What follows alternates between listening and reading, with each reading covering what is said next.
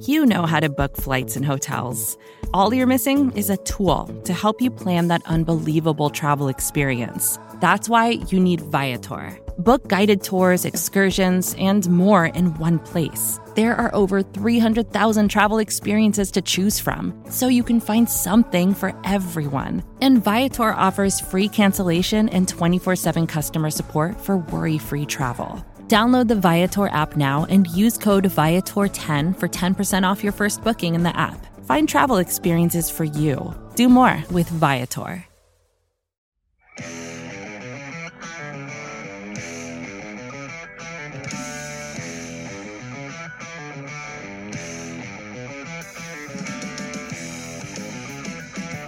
Hello, everybody, and welcome to the Talking About podcast. I am your host, as always, Daniel Olinger, joined by Sean Kennedy. Sean, how are you doing? Daniel, personally, I'm, I'm doing pretty well. Um, unfortunately, it was only a matter of time until the Sixers' bad luck and the global pandemic intersected in a big way. And that time is now as Seth Curry positive for COVID 19 yesterday. The news hit while he was on the bench, uh, some, sometime like late first quarter, early second quarter in Brooklyn. Uh, he immediately went to a isolation room, but now it's been reported a number of Sixers have been deemed close contacts, and uh, they will not be playing definitely tomorrow. We don't know if that game is still going to happen or not. In addition to the six, situation with the Sixers, the Nuggets also just played Dallas, who had a player test positive, and along with two close contacts, the Mavericks had three players staying back in Denver today. So very evolving situation. Um, likely there will be more news that comes out by the time people listen to this podcast, but it wouldn't surprise me if we, we don't see Sixers basketball for at least a few days as uh, more tests come in and they can be more certain that it is in wider spread uh, positive cases running through the, the roster. So, um, other than that, Sixers are, are doing great. uh, yeah. we we at least won't be seeing the usual Sixers we're used to because at least some players have to be out. Still not sure who. We do know that Joel Embiid said he would self quarantine until he's positive. He I, shouldn't say positive. He knows for sure that he does he does not tested positive for the virus due to him having a three month old son. Obviously, not wanting to do anything there. Uh, what's the best for Joel, who's been playing great this year, and we all love him. And yeah, it's just, I mean, it would have been funny. It is very funny, although it's you don't want to joke about a pandemic that the Sixers were the team who this wasn't just like oh they had a positive test and oh like this no it's they let the guy who had tested positive sit on the bench next to players and talk for a quarter, and and then make the situation yeah, much I, that I, much worse. Yeah, I mean, it the optics are bad. I feel like that is getting a little overblown in the sense that they didn't know he was positive when they had him on the bench. He was legitimately out with the ankle injury. Yeah, he got the the rapid response test that morning, just like all the players do. And it just so happened that Curry was the one who tested positive, who happened to already be sitting out. And then they immediately like had him removed from the arena and go into the isolation room. And they did they followed all the procedures that everybody else follows. It was it just looked a little suspicious because he happened to be sitting out already. Um, so I, I just don't want people to pile on as if they were weren't following the procedures and just being especially reckless. No, no, you're right, but it's just, it's just the optics of it, given what we know about the Sixers medical staff over the years. Yeah, that this would happen. It's just, I mean, it's it's just we. I mean, we don't even have to rehash. We've probably rehashed their medical history several times on this podcast over our twenty something episodes now. So, you know, just whether or not this was the Sixers' fault or not, due to something they had done, it's oh, it's I mean, it's happened now, and we again, like probably like the rest of you listening to this podcast who watching the Sixers the last few nights, uh, we don't really know what's going to happen so far. Whether or not that, who knows? Maybe the NBA will take a little bit of break with all the stuff that's going on, like with all, around the league, of all, like you said, teams having guys out due to contact tracing. Uh, oh, this seems concerning. This seems concerning. You know, like eventually, the the more teams that get involved in this, the trickier it becomes. Yeah, but I, I have a feeling they're going to push through. I, I don't I don't see any suspension of play in any significant sense on the horizon. It's like um, that. Um, I don't know. It's from SpongeBob. Like the there's this one picture of Mr. Krabs where it just says uh, the money is always right. Do you think that should we just post that to like the NBA's Twitter account? Yeah, I mean, considering they made sure to have the season start before Christmas just to get that network money in on the Christmas Day scheduling with the major networks that were uh, covering that. I I think they they've definitely been very smart in some ways. I think the bubble was a big success, and mm-hmm. they're doing everything they yeah and within I, reason. But yeah, they they have monetary interests in mind. As, so as most businesses do. Yeah, exactly. So it, it's just a shame because even after the loss to Brooklyn, which it, was actually my dad brought up an interesting point. Like they, it was the second quarter where they really got blown out, and that game, you know, became a blowout for for Brooklyn. Mm-hmm. Um, so that's right after Curry leaves. So I couldn't have been, I couldn't imagine what was going on through the guys' minds when like, oh, why is Seth not sitting on the bench anymore? Oh, he tested positive, and then everyone has to wonder, like, well, that like I've been around him. Am I going to test positive? And just what a, a mental drain that is. So it's totally understandable that they, you know, had their worst quarter of the season, um, probably in that second quarter, right after hearing that news. So I, am much more inclined to kind of shrug off that mm-hmm. performance now as a result. And aside from that game and the Cleveland game where they Joel was Cleveland game. Yeah, I just want to you know that Joel was a late scratch for that one. So that was another one where their their mindset had to like completely shift at the the last minute. So other than that, you know, they've won all their games and they they still have the best record in the NBA. So everything was just pointing up for the Sixers and for this to happen now where either some games are going to be postponed or they're going to have to play with a short shorthanded roster and and likely without Joel who was sitting on the bench uh, next to Seth against in the Brooklyn game, um, and Seth had a mask on, but Joel did not. So mm-hmm. he, he probably will be deemed one of those close contacts. It, it's just a shame that everything seemed to be clicking, and now this uh, road bump has appeared in front of them. You know, you're you're definitely right in what you're saying about like how that probably affects them. I usually push back against that kinds of stuff, just like any. If a team only has a few losses, and there's a common theme in what why those losses happen. Usually it'll be like, oh, but all their losses were really close games or just barely like this. Because then it's like, you know, if none of this had happened, they'd basically be undefeated. So, I mean, to keep, yeah, I, I, I don't know. I mean, they're they're going to lose games. It's just everyone yeah. everyone kind of was like, oh, where'd that come from? And Kyrie was out, and KD was out, and, and that's should, even on a back to back. But they were down two at the end of the first quarter. It wasn't like they were getting killed in the first, and then all of a sudden, a guy on your team who's been hanging around test positive, and it's you know it's a scary situation to mm-hmm. to be that close to it. So it's as I said, it's completely understandable that your your mind kind of disengages from the task at hand, and you know you're talking about NBA basketball. If your mind's not 100% in it, you're not going to be performing to your the best level you're capable of. No, yeah, this. I mean, we already knew it would be tough. Seth has been incredible so far this season. I tweeted it a few days ago that he um he's just barely off of 60 60 100 shooting splits on the year which is it's out of this world even through eight ga- games to shoot like that he is i think seth partnow of the athletic said that of the tracking data era seth is the only one to sh- hit over 50% of his open threes for his career.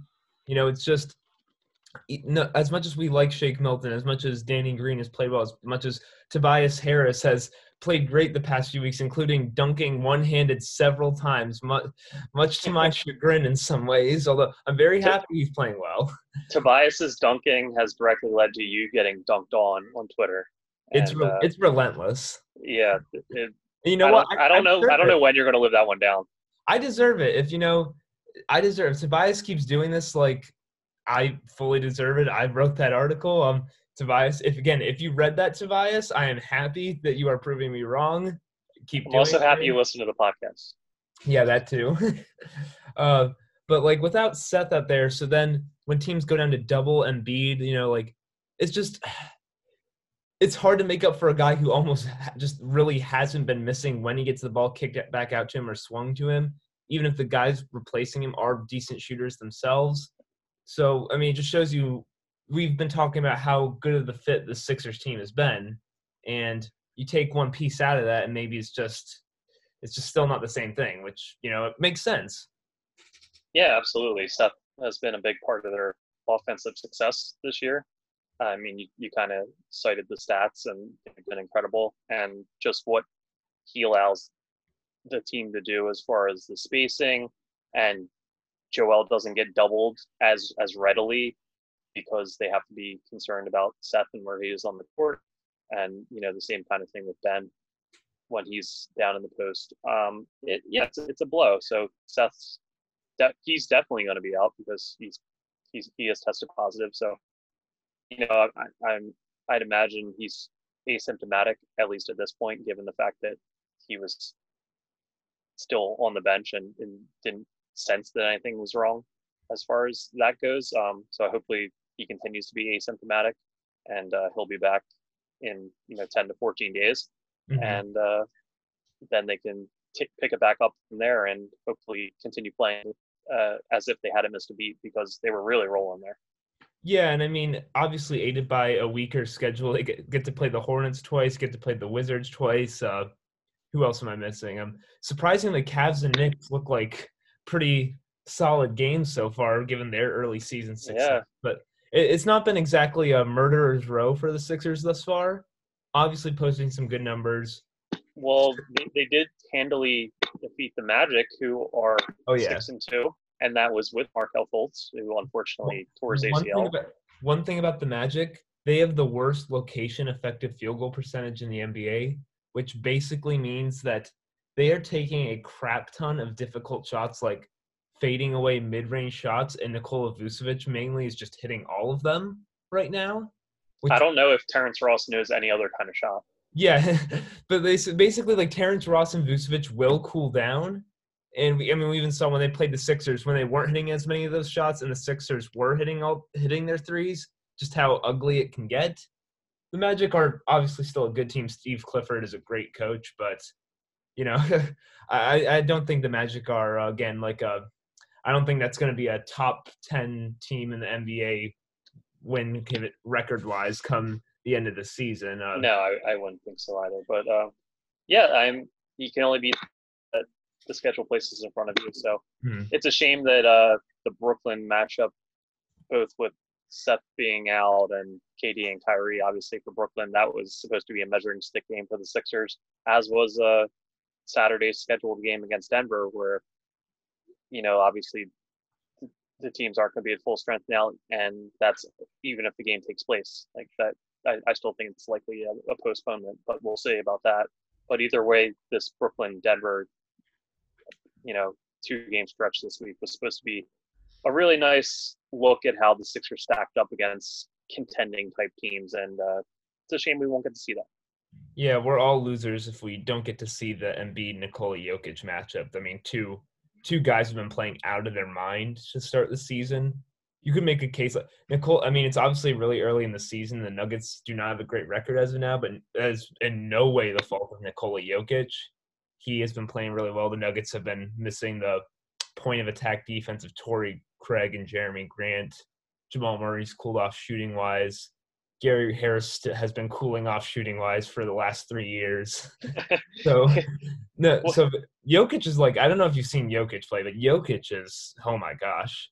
Like I I was sending around some stuff to some people I know asking like who would you because it's like this thought experiment I do like who would you vote for for MVP of the season ended after just two weeks and it you know it's so so much variance game to game this early in the season like it's probably already changed for some people now but Embiid was like the most common answer. Nikola Jokic was the second most common answer I got from people. And that's not a surprise. He's he's been playing amazing. He was, I don't, I don't know if after tonight's games it will still be the case, but he was leading the league in assists. He was just ahead of Russell Westbrook in assists per game. Um, so that would be a super fun storyline to follow if that continues. Whether a center can lead the league in assists. Uh, he's, a better, yeah. he's a better defender than Russell Westbrook too. he is. He yeah, is. I, he doesn't get out of position. He has quick hands. He knows where to be. I mean, if yeah, Russell, I'm not disagreeing. There's a reason the the Wizards. I mean, we saw like that one. I I remember. So I wasn't able to watch it live, but when I watched the Wizards game, the 141 to 136 win in the morning, geez, like the Wizards, man. Like I know the Sixers did not play good defense, especially on Bradley Beal, who dropped 60. Insane performance by him. A lot of that I thought was Brad just hitting a lot of tough shots. The Wizards, man, they do they really cannot stop anything. Like they what what are they taking away? Their chance of victory, I think, is the main thing they're taking away. Like um, I like I like Thomas Bryant, how energetic he is, what he can do in offense, but man, he's like he can't really slide his feet on the outside. He's not strong enough to keep people away inside. I Brad Bradley Beal's too small. Russell Westbrook is running in the wrong places. I it is just a colossal tire fire there the whole time they're out there on that side of the ball. Yeah, yeah. Somebody t- uh, tweeted this out the other day, and imagine you take on John Wall and you win the trade, mm-hmm. and, and, that's what we're seeing right now between Jeez. Houston and Washington. It's it's really amazing to consider. Um, yeah, Russ. Uh, I, I kind of hope he averages a triple double so we can finally put to bed like how meaningless that it's, MVP it's season was, where he averaged a triple double. Because such an arbitrary thing, and like now Russ did play really well his MVP season. Like that was a very he sh- that's one of the few years he shot well from three. He actually did do some really historic things in terms of shot creation. I still don't think he should have won MVP that year, but he's still good. But what like the thing is, people weren't giving it the MVP to him because of that. Is because simply because he averaged three raw box score counting stats that and double figures, which really does not mean that much. It's just like a cool little benchmark. It's like why I, I think it's uh, a PD Webb who's like one of the best draft writers on the internet, very big on Twitter, very, and very big in the draft Twitter community, an incredible writer who um he he was like did this whole piece about like statistical queries and how like just you can basically why you need to all these parameters you need to set. I, I don't want to go too deep on this, but basically, like if you want to find something cool, it's really not that hard to set a bunch of filters and just get something, and that doesn't really mean anything. You're just kind of finding what you want to find, if that makes sense. Yep, yep. People do those sorts of things with arbitrary benchmarks all the time, and it doesn't devalue them, but you know they are what they are. They're there's what you set them. Um, but everybody likes a triple double because Ice Cube made it really cool in a song once upon a time. So now a guy won MVP because of it.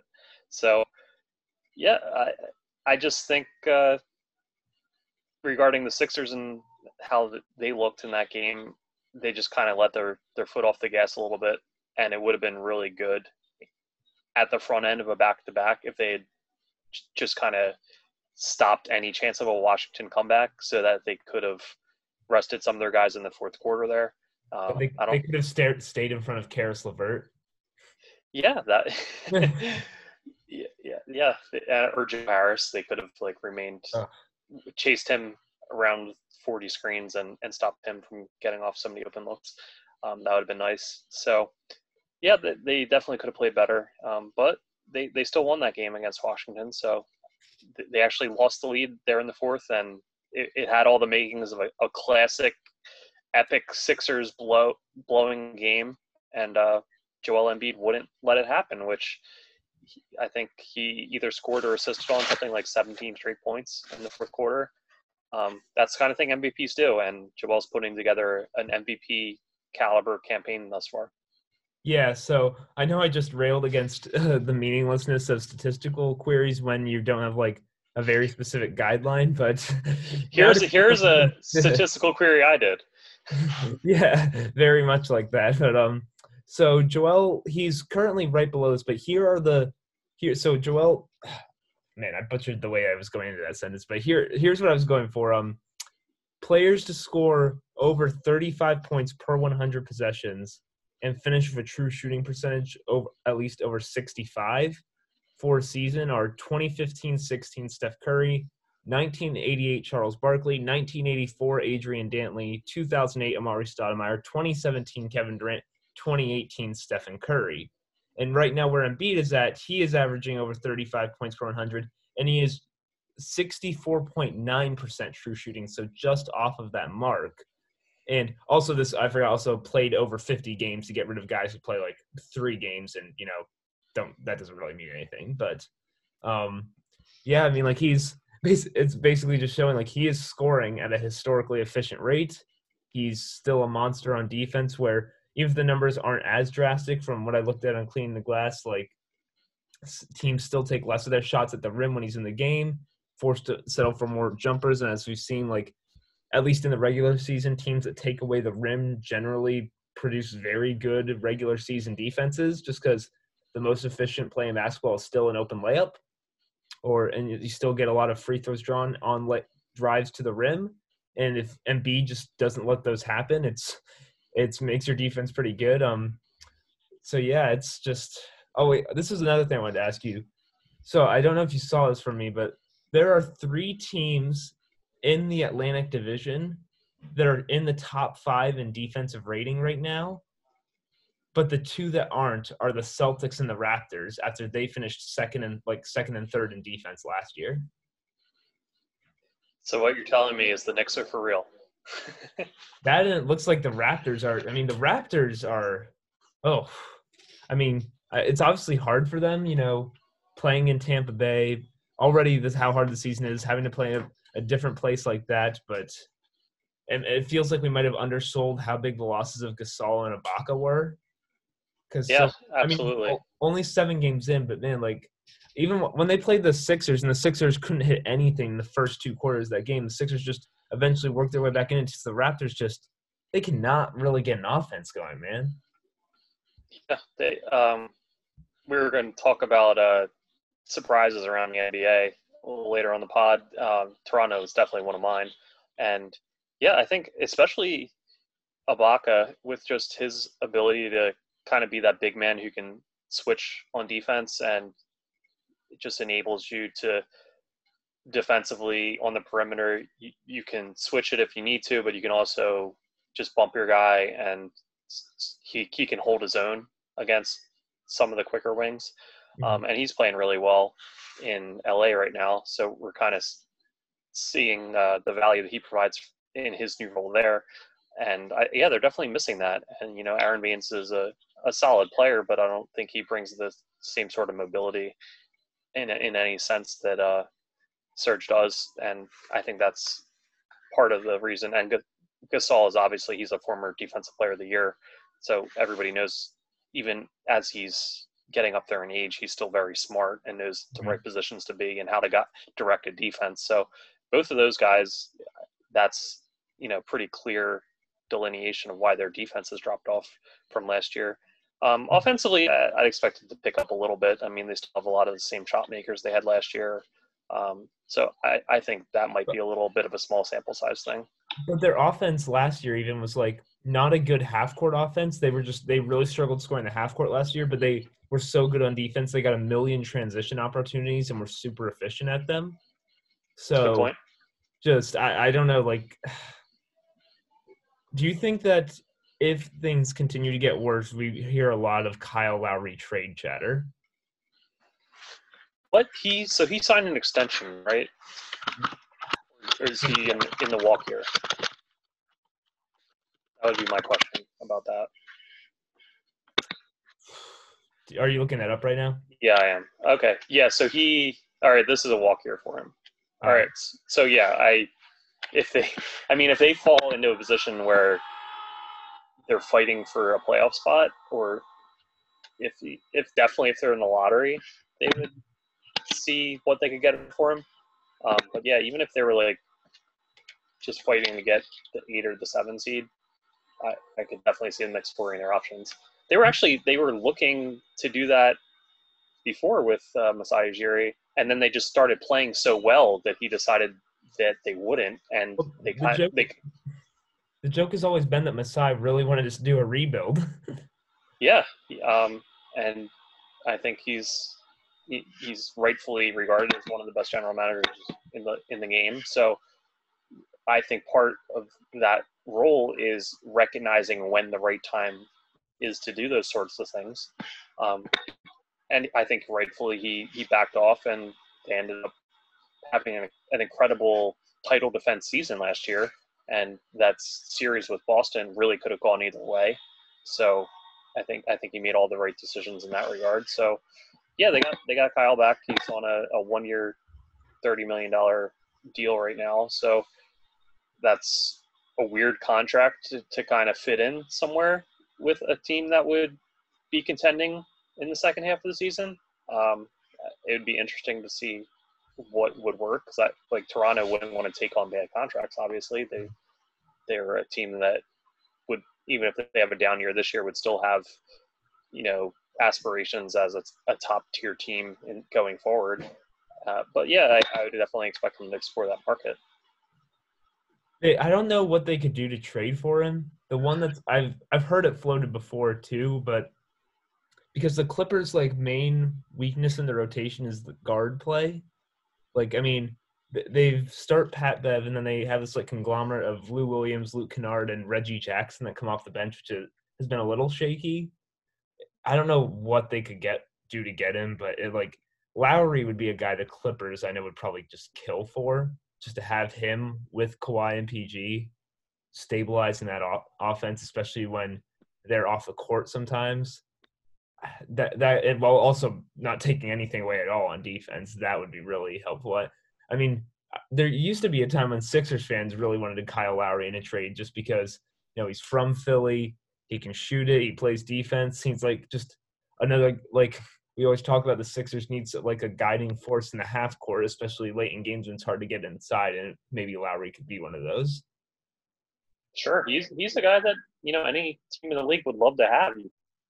Hard nosed defender, like plays a lot bigger than he is, like basically immovable in the post, and uh, he is not afraid to take big shots, and he has some great moments in the last two years for the Raptors in their in their postseason runs. So yeah, any yeah, anybody would like to have him. Uh, whether there's workable deals given given the contract and what Toronto would want in return, in in that they wouldn't be in full rebuild mode. Uh, mm-hmm. that would be more interesting to take take a deeper look into.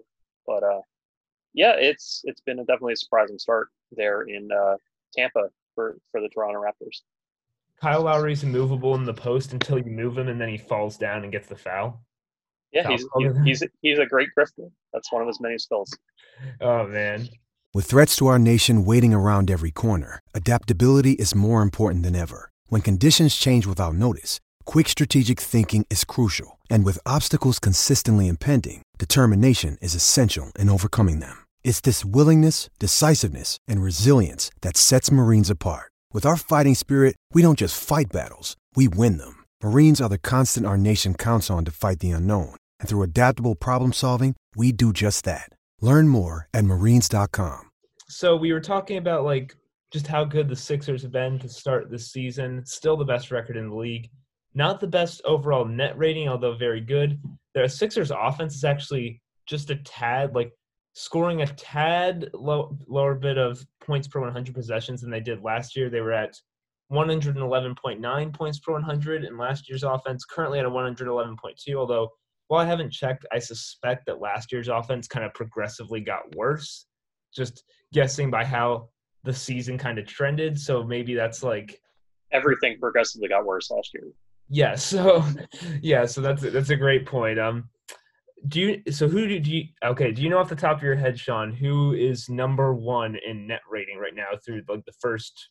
So I guess this is like each team's played about eight games. That's the first ninth of the season. I have it in front of me, so I I do know this one. Uh, is it Phoenix? That is a solid guess, but no, it is the team that is usually in first in the net rating, the Milwaukee Bucks, wow. who, despite actually their defense dropping off to 15th so far, which is, I mean, the, their whole like dominant regular season the past two years have been built on an incredible defense.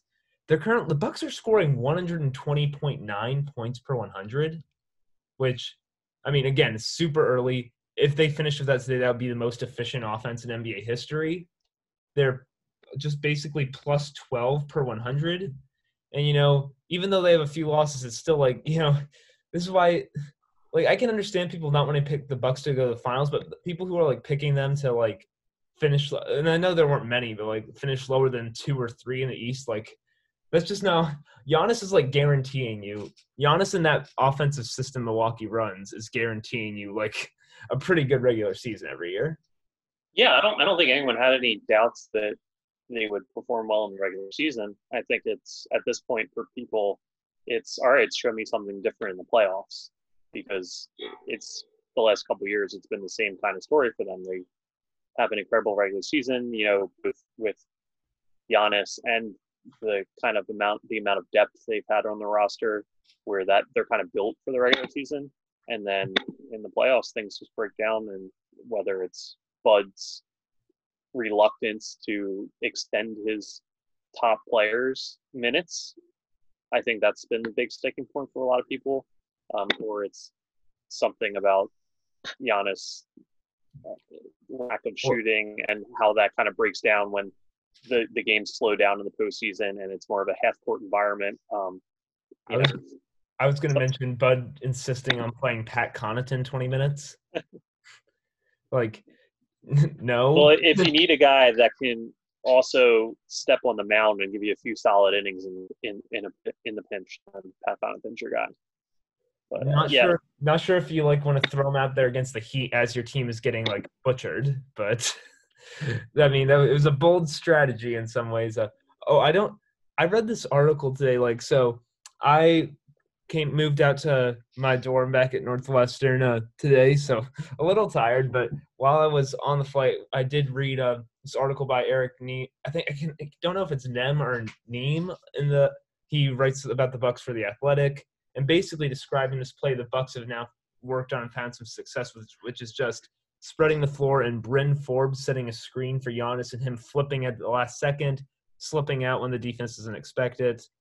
Basically, because Bryn Forbes' whole NBA career is based on the fact that he's like an above 40% three point shooter and has a quick trigger. And, you know, it's Giannis. So the defense has to often decide then, well, do we want to keep two guys back and cut off the Giannis drive? Or do we want to give Bryn Forbes an open three?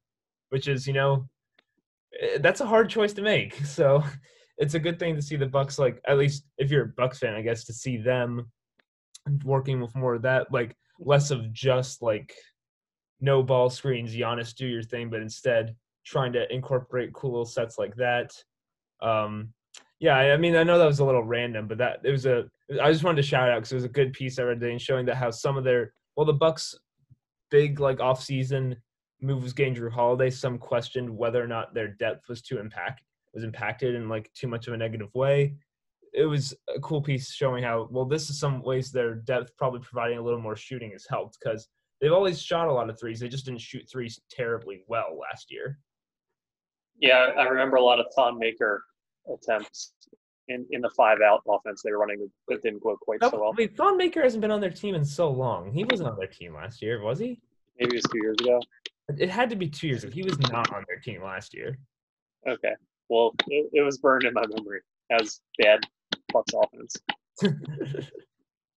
yeah, he 20, 2019 was the last time he was on Milwaukee. So you're right, two years so, ago.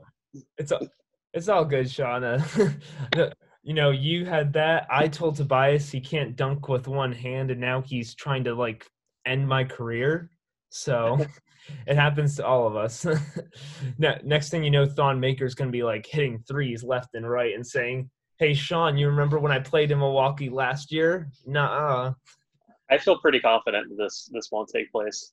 Yeah, um, yeah. For some reason, I, I tend to agree with you, but um, Tobias well, Tobias did have a great tweet uh, uh, yesterday about someone not hitting on daily in daily fantasy because he didn't get the twenty points at the end of the game, and uh, he said he they basically should have invested that money in Bitcoin instead.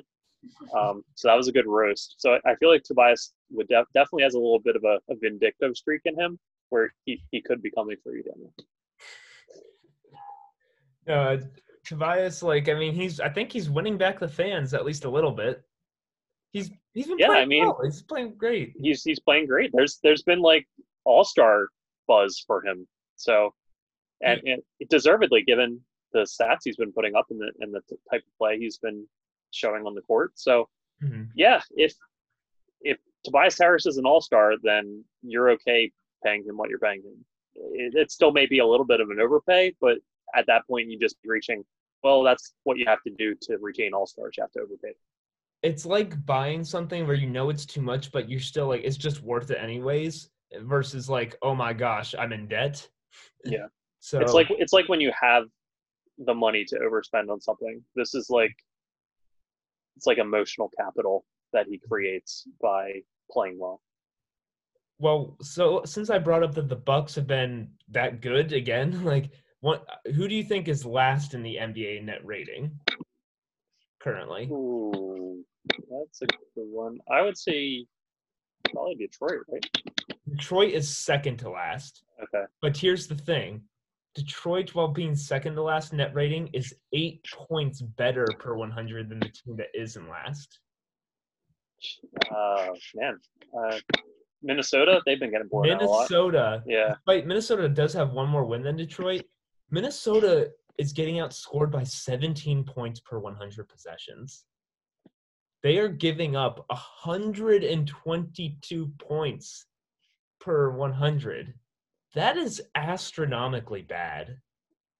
Like I haven't gotten to see too much too much of the Timberwolves. Been busy lately, but well, they haven't had Towns, so I guess yeah, but if, like if you if you're an optimistic Minnesota supporter, you would just kind of point to that and say like none of this really matters right now. that makes sense for like why their offense hasn't been very good. I'll give them that. Cat is an unbelievable offensive player who, I mean, he's one of the better shooting bigs in NBA history. Just what how how versatile he is. He's also a really good passing hub to center your offense through. But defensively, like you gotta, why can't they stop? I I know they don't have a ton of good defenders, but you gotta stop teams from scoring more than that. Like getting outscored by 17 points per 100 is just getting killed every single time you're on the court. Yeah, I, it's, I mean, I don't, The I don't know what to say. It's not, it's not good. I mean, I guess it starts with Russell is not a good defender at all. at all. So that's your point of attack guy. And if you don't have a rim protector, and you know Towns is not in there, he's not a he's not a good defender by any means, but I, I'd say he's still better than like Naz Reid, who they've been playing backup center minutes and is one of the worst centers on the glass in the NBA. I think he has the third lowest rebounding rate. So he's not a guy that's really getting physical down there. It's uh, you know th- those minutes are getting replaced by a lesser defender, even if Towns isn't very good. So I, I don't. I just don't know how much of a defensive backbone is is there in place for Minnesota. So And actually, I, I still like Naz Reid. I liked him coming out of LSU. He has some nice skills, but it's like the thing. It's like if you come, you, it's like a chain reaction where you have all these bad individual defenders on Minnesota whose weaknesses like hurt the other guys more, and it just keeps feeding upon itself.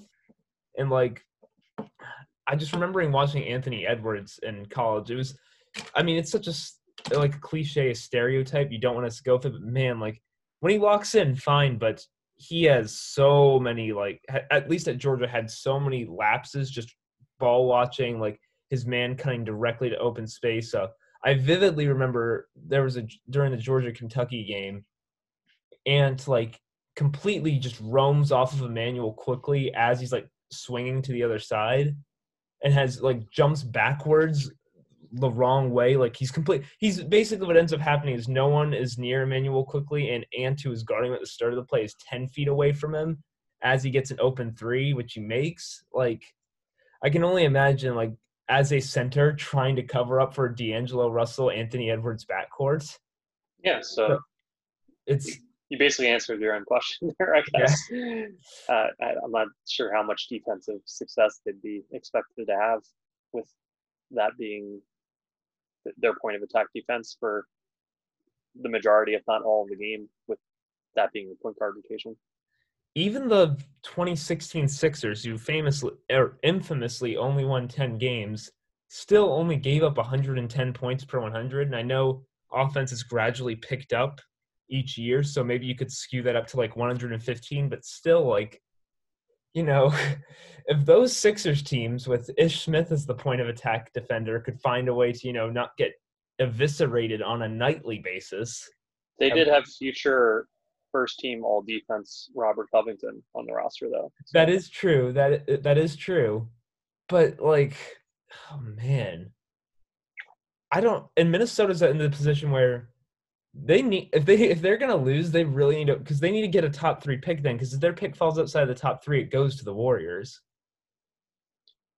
from the D'Angelo Russell Andrew Wiggins trade, which honestly, I mean, there's a small, there is a possibility that trade could end up being a lose lose unless the Warriors get the pick and get someone they really like. Because uh, I would say neither guy has done really what the other team has probably wanted. No, but I, I would say Wiggins has done what people expected. Um, I, I, don't, I don't think anyone's shocked that he's continued to play poorly. I mean, well, the thing is that everyone wants the teams that, well, now the Warriors like everyone has a moment as a fan where you talk yourself into Wiggins, or at least the theory of, oh, what if he does this, this, and this? But it's like, no, that's just it's just not going to happen. Um, I think it was Jay Kyle, Mann of the Ringers. Uh, he tweeted the other day that his nomination for the theme song to Andrew Wiggins Drives, and it was the song title was uh, "Where Are You Going," which fitting. yeah, absolutely. Yeah, I could remember when I was was rooting to uh, think that Andrew Wiggins could be a good player, and that was when we tanked an entire season in hopes of getting him with the first overall pick. So yeah, we just settled for this Joel guy at number three instead. Yep. Sometimes things work out for the best, even when you don't think they did in the first place. So. Yeah. Andrew Wiggins, Jabari Parker, Joel Embiid, Dante Exum. That is that I mean, is that that might people people said Sam Hinkie didn't draft well. What are you talking about? She, like that is like I don't know. Say you put four checks in a bag. One of them is like a million dollars. We'll say another one is like two hundred bucks. We'll call that Wiggins, and the other one is like I don't know. The other two are Venus fly flytraps. Eh, so I guess they're not checks anymore. But they pulled out the a million dollar check, is what I'm trying to say. Yeah, it was. It was like they did very well in a game of deal or no deal. Yeah, it's it's. They pulled the right suitcase. The I mean, as much as the Embiid injury sucked for the first years, and obviously don't. I'm, I mean, I can't imagine the pain Joel had to go through for two years with all that. And uh, what we know was going on in his life during that time. That foot injury pre-draft that made people like, because he still might have gone to three at the Sixers, but it definitely helped that they were like, oh, we're not sure about Embiid's health, so that he slides past Wiggins and Jabari to the Sixers at three. I mean, it's just it it turned the franchise around eventually. I mean, obviously not right away, given what had they still had to go through, but as we see now, like we're talking about the Sixers as best record in the NBA, and at least like we know this is a playoff team. We know this is a good team, which I mean, even during the years when they were making the playoffs as seven and eight seeds, it was like if, like I my roommate here in college, one of my best friends, John, like he is a big Magic fan, and as much as he still enjoys the team, like he says you can only get the seven seed and the eight seed so many times before it gets boring. Yeah, I, I mean we it's we don't need to to yeah. rehash the process. Obviously, um, I think Sixers fans are very happy that we got off the treadmill of me- mediocrity, as it was dubbed. Um, Yes. And we only had to disgrace the game of basketball to do it by as as the process detractors like to uh, express. So yeah, we're in a good place now, aside from the uh, COVID outbreak that's running through the roster. So, so I've mentioned a bunch of things, like of course, uh, showing like uh, surprisingly, I was I've just been I was meant to, I don't know why I babbled through that, but surprised at how good the Bucks offense has been. Surprised at just how bad the Timberwolves defense is. Uh, is there anything that's really stuck out to you, Sean, just across the league in general? Because one more thing I want to talk about, but do you have anything else that you really were thinking about the league as a whole? So I have a theory. I'm going to call it the the Nate Bjorkgren corollary, which is that he was the mastermind behind Toronto's success all along, and uh, Nick Nurse just got the credit. Um, I had this as, written down. As we can see, Toronto, and we, we've already discussed, uh, Toronto has completely fallen off. They're they're currently one and six. They have looked awful on both ends of the court, as we discussed. So I won't belabor that. Pacers, meanwhile, hire Nate Bjorkgren. Suddenly, they're one of the, the hot teams in the NBA. Six and two right now. They he came in and he said, We're gonna play with more pace. Indiana playing a much faster pace. Didn't really shake up the roster at all, but suddenly everybody looks better. Oladipo looks like uh, you know, not quite I'm going to make an all NBA team, Victor Oladipo, but looks pretty darn good again. Um, Malcolm Brogdon playing like one of the best point guards in the league. Miles Turner rejuvenated. Sabonis still playing to his uh, All Star level of a season ago. Everything looks great in Indiana. So that's uh, I'm going to say that Nate Bjorkgren was the uh, the real secret sauce in that Toronto success. Yeah, and I mean it's it's gotten further play as some people have questioned what Nick Nurse has been. Nick Nurse had some uh, we'll call them questionable quotes following some of these posting uh, following some of these losses early on seems maybe I don't know how to put it best. Like, uh, I don't know if I would call out my players like he's doing. Of course, Nick Nurse is an NBA head coach. I'm a sophomore in college, so I, you know, who knows? But he, he, he has he has clothing with his initials on it. So until you have that, you can't be criticizing people. Yeah, but you, like you mentioned, the Pacers. I mean, they are, and they're not even shooting a ton of threes still. They're basically just taking every shot they can at the rim and getting there at will. Domantas Sabonis is either like shouldering through a defender for a layup or just dunking on them. Miles Turner is blocking everything. They've turned Doug McDermott, like that two man game with him and Sabonis. Doug's like not even shooting that well, but he's like turned into a rim runner where he's just he too is like just charging the rim for these two handed dunks. He is six eight and he's not like a horrible leaper. And yeah, he, that, he gets so much momentum running off the dribble handoff because teams are freaked out about him shooting and Sabonis rolling. And it's just the Pacers are just like coming downhill at you the entire game. And it just gets tiring.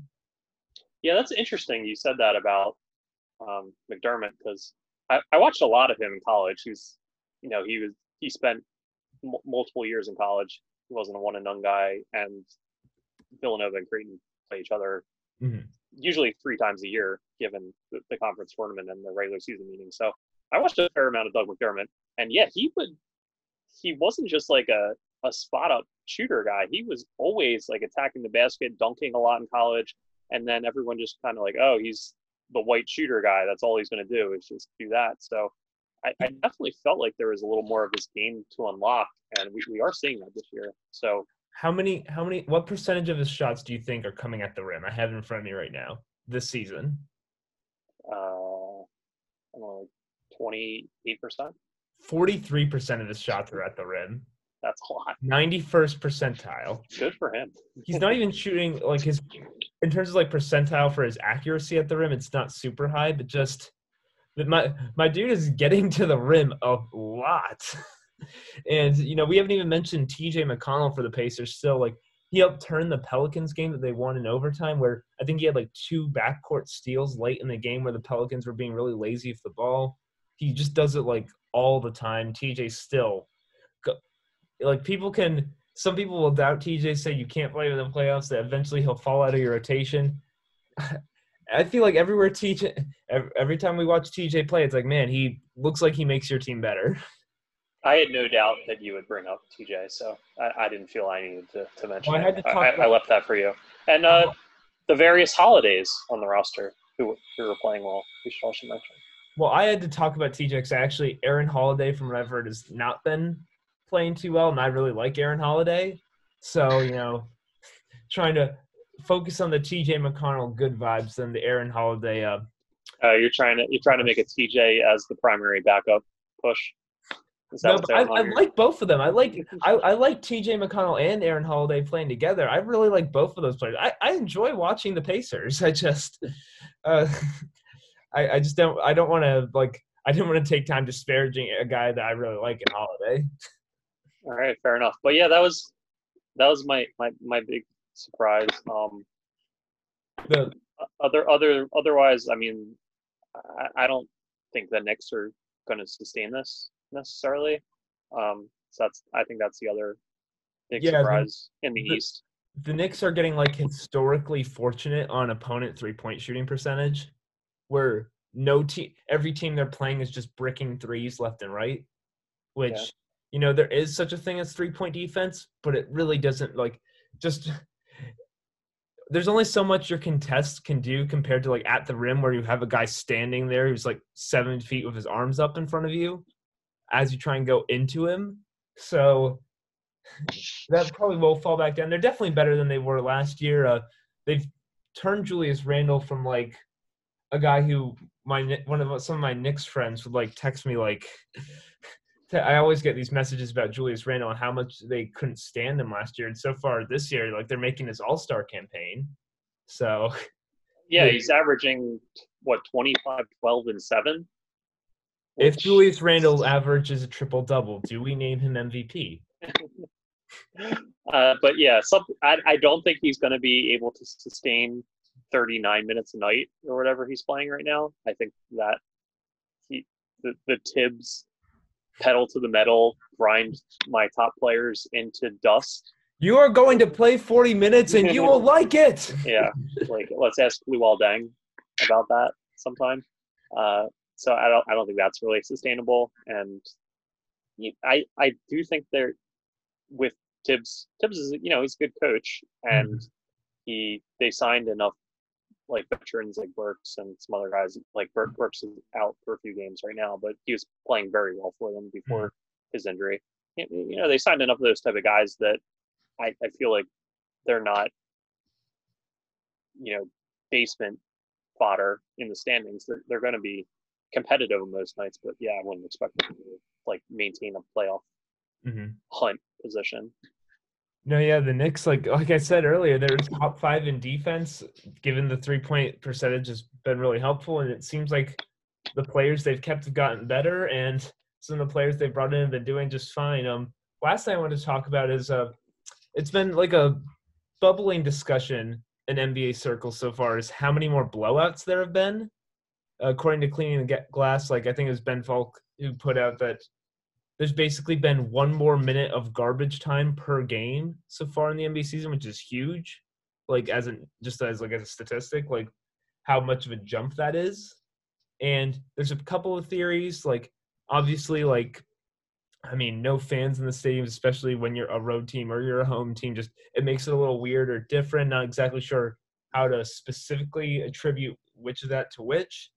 But I think there was um I think it was was it called the the it was like letting go of the rope theory or like I, I can't that wasn't the name but it's basically like some of these teams knowing that how condensed the schedule is when they're getting behind unlike usually like in past seasons where a team gets behind by 20 they usually close the gap at least because they start playing a little bit harder the other team gets a little lackadaisical they want to try and get the win some teams are like going down by 20 and saying you know what we're probably not winning this game we might as well just rest up and get ready for our next game, which is happening very soon with this condensed schedule.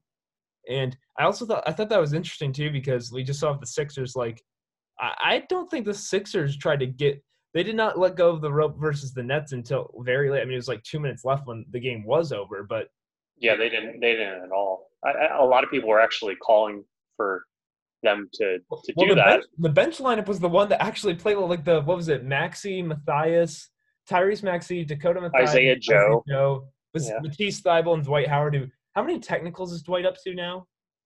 It's some crazy number. It's it's a lot. he's gunning. He's gunning for the Rasheed Wallace forty technicals and seventy-seven games title. Him fouling out in sixteen minutes or whatever it was was that was peak Dwight Howard Sixers. There was, I I remember there was a guy who I wasn't on the team, but I heard about a guy at my middle school when when I was in middle school that like some guy who um basically the what I heard is that he fouled out in four minutes of play, which Was it um, a was it a situation where they sent him in purely? no, I think it, this was like a first half situation. okay. I, I have a lot of questions, but, but it's that's one for the archives. But um, Yeah, do do a little more digging on that and get back to us. yeah, but no, they no, yeah, I like. Although I enjoy, I enjoyed the Sixers bench lineup, but um, getting back to what I was saying, like, do you think there could be maybe not the Sixers, but could be something to other teams saying, you know, just even if it's like only second quarter and you feel like you're not out of it, just it's not worth it. We, especially if you know you're a good team, thinking we, I mean, we just can't get this win. Win like, I think it was the Utah Jazz who someone mentioned that they're playing like their start to the season is 37 games in 71 days, which is insane. So, like, could you blame, say, Quin Snyder if the Jazz fall behind to the Nuggets in a game like 45 to 20 early on, and they're just like, you know what, this is probably a loss. We just got to get ready so we can try and get the next one back. Yeah. Um. So first, it's what like eight games in for most teams. So I don't want to draw too many conclusions. Um, No, Sean, content is about conclusions. Come on. but that being said, my my personal theory is just how much it has to do with the lack of a real off season and yeah, train training camp being condensed, the the young guys not getting to have a summer league experience and everything that